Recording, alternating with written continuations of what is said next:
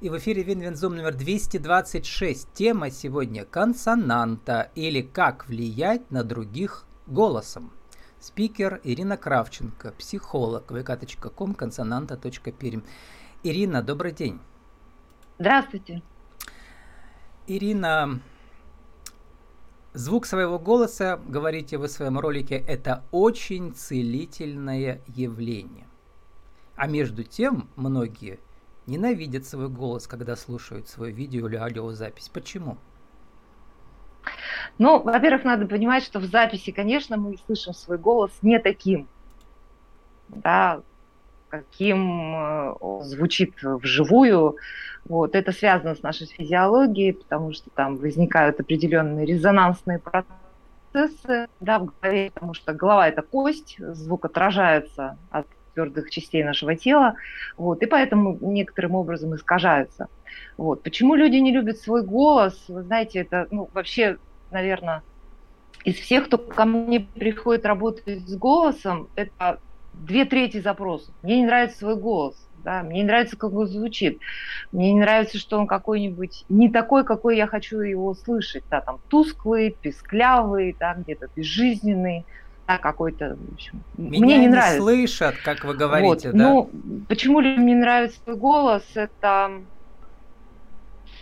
да, меня не слышно, ну, то есть меня не воспринимают таким, каким я хочу, чтобы меня воспринимали. То есть здесь вот такая внутренняя, как бы, внутренний конфликт в том, что... Меня не слышат, имеется в виду, меня не видят. Меня не видят, меня не воспринимают. Меня не видят. Где здесь я? Да, угу. Я есть, я хочу быть, и почему я не могу проявлять себя? Я хочу влиять, да, а не могу. Совершенно верно. Да, я хочу влиять, и я не могу. Вот. Очень большой спектр причин, почему так происходит. И вы знаете, почему люди не любят свой голос, почему он какой-то не такой, потому что мы вообще не умеем, в принципе, управлять своим голосом. То есть мы не можем...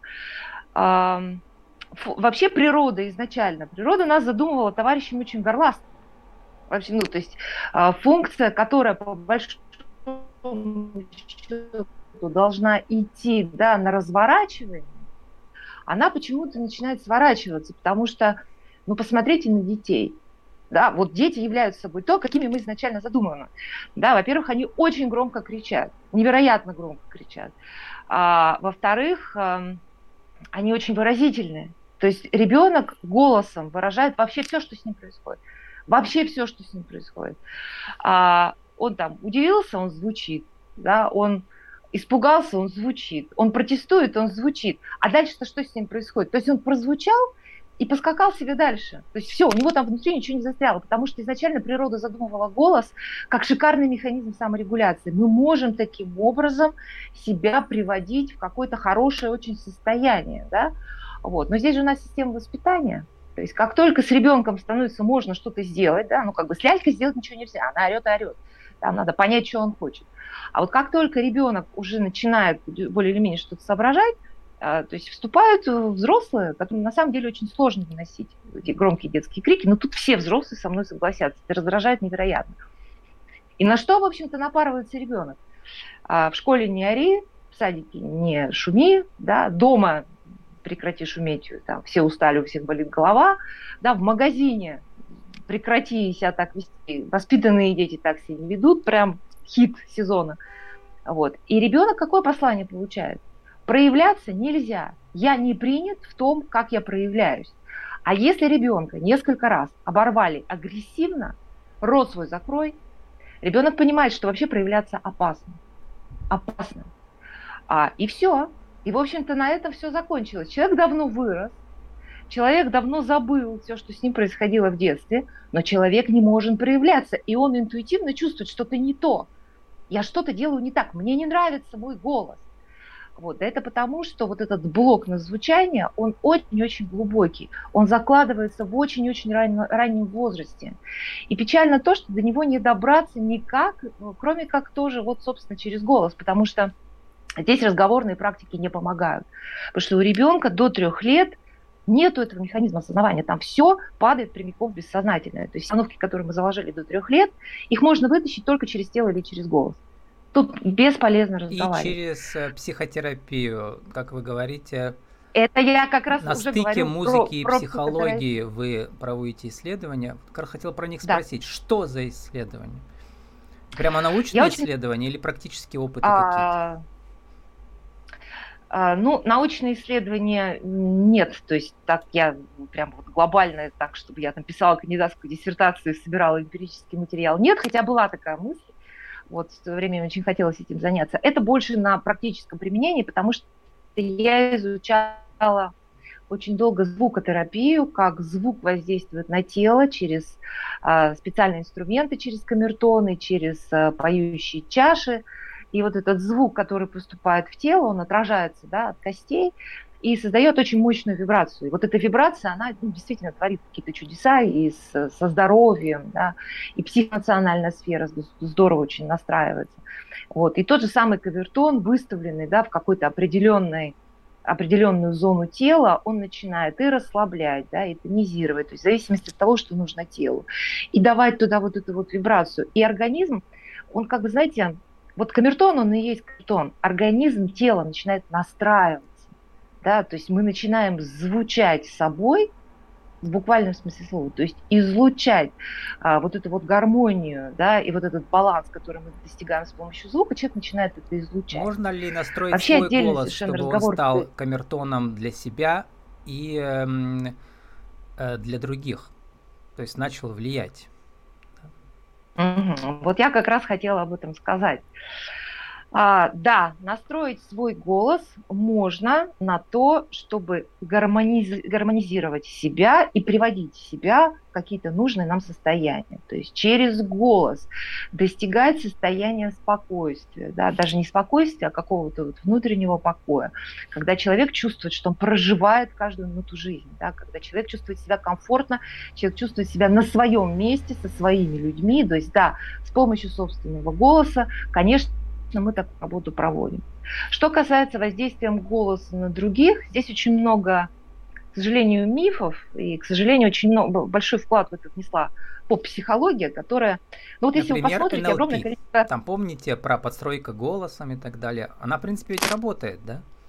Нет, не совсем. Нет, я не это имею в виду. NLP работает. Вот, я люблю NLP, это шикарный метод. Тут про другое. Про то, что очень много тренингов на тему того, как должен звучать ваш голос.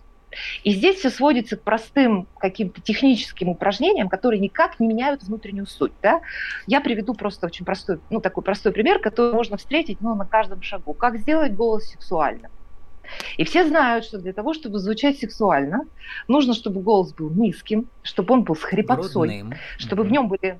грудным, чтобы в нем были соблазняющие интонации, и все вот это вот. И вот это все, блин, не работает. Это не работает по одной простой причине, потому что все попытки придать голосу какое-либо звучание слышно, и считываются они как манипуляция. Потому что если у человека не раскрыта естественная природная сексуальность, если он... Что такое сексуальность? Это кайф, это драйв, это не только про секс, в принципе, про удовольствие от жизни. То есть насколько человек чувствует себя живым, включенным в жизнь. Вот если этого нет, можно до морковкиного заговения заниматься техниками голоса, и ничего не будет происходить. И человек будет иметь прямо противоположный эффект, потому что голос обладает удивительным свойством, он имеет прямой доступ в наше бессознательное, прямой. И голос в этом отношении самый главный наш предатель. По голосу, почему по интонации слышно очень, гораздо больше, чем по словам? Да потому что мы звучим собой, мы звучим тем, что у нас есть внутри, вне зависимости, хотим мы это демонстрировать или нет.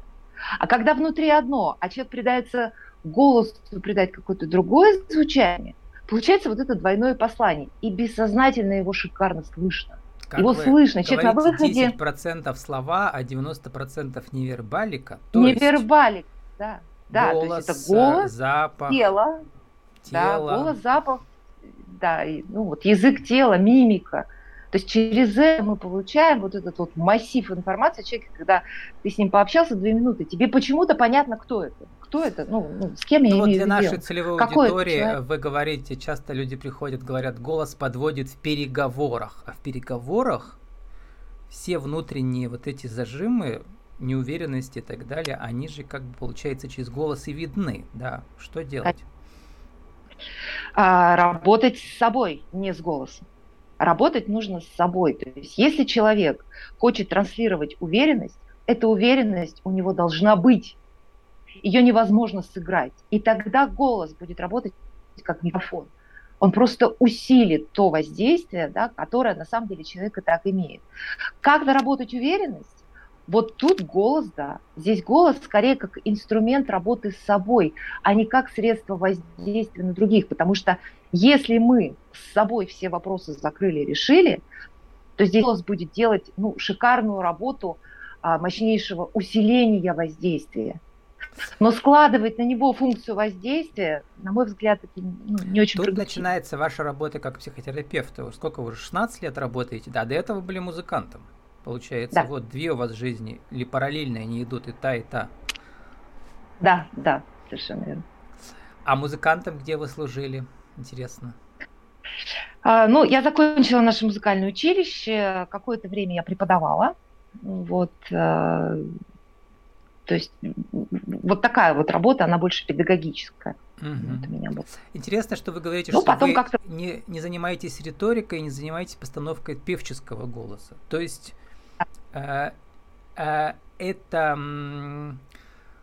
получается, вещи разные, принципиально разные. Да, конечно. Конечно, это очень разные вещи. Вообще вокалисты самые сложные клиенты в работе с голосом, потому что весь вокал построен на контроле звука. То есть мы контролируем, да, какой звук мы выпустим. А моя работа абсолютно противоположная. Мне нужно снять этот контроль. То есть вокал мне идет нужно, чтобы... не от души, от контроля, а настоящий голос все-таки из души, нет? Дело в том, что хорошие вокалисты, вот обратите внимание, человек поет, иногда он поет не очень чисто, с музыкальной точки зрения. Неправильно дышит, неправильно звучит, но его очень хочется слушать. Он шикарно. Почему? Потому что голос, помните, да, голос – прямой доступ бессознательно. Когда человек соединяет голос с чувствами, когда он умеет передать голосом вот эти вот внутренние состояния, становится не так уж важно, насколько чисто он поет. И наоборот, вокалистов много, а звезд мало. Да. Вокалистов много, то есть иногда смотришь, думаешь, господи, сложнейшие технические вещи делают, да почему так скучно? И почему так неинтересно слушать? Потому что отсутствует вот эта соединенность голоса и чувств. Откуда она отсутствует? Да она из детства отсутствует. Это вот как раз та история, когда ребенку запрещали проявлять себя, свои чувства, потому что эти чувства неудобны. Их мало кто выносит. Ребенок понял, что нет, нельзя. А с риторическими приемами вот почему вы с ним не работаете? Потому что, во-первых, это отдельная специальность, да, риторика. Это отдельная специальность. А во-вторых, риторика тоже скрывает, получается, настоящее что-то. Давайте так. Вот есть люди, обладающие харизмой, вот это же очень внутреннее ощущение, да, привлекательности, притягательности, когда человек способен вот просто одним своим присутствием убедить в невозможном, уговорить на невероятное. А харизма – это внутреннее состояние. И работать нужно изнутри. Потому что иногда, включаешь телевизор, смотришь на политиков, красиво говорит, но не веришь. Не веришь, чего-то нету внутри такого, что хочется за ним пойти, да, и голос этого не придаст. Это вот внутренняя какая-то штука, которую сначала нужно наработать, и потом голос это транслировать будет, естественно. Поэтому мы не воздействуем голосом на других, мы воздействуем с собой. Да, сформулируйте, Ирина, нашу тему сегодняшнюю в рубрике «Правила жизни и бизнеса» за минуту примерно 1, 2, 3. Прямо процитирую вашу фразу из вашего ролика. Как звучать своим естественным голосом и быть эффективными в своей профессии? 1, 2, 3. Так, подождите, тут я что-то не очень уловила, что я должна сделать и сформулировать. Давайте еще разочек это проговорим.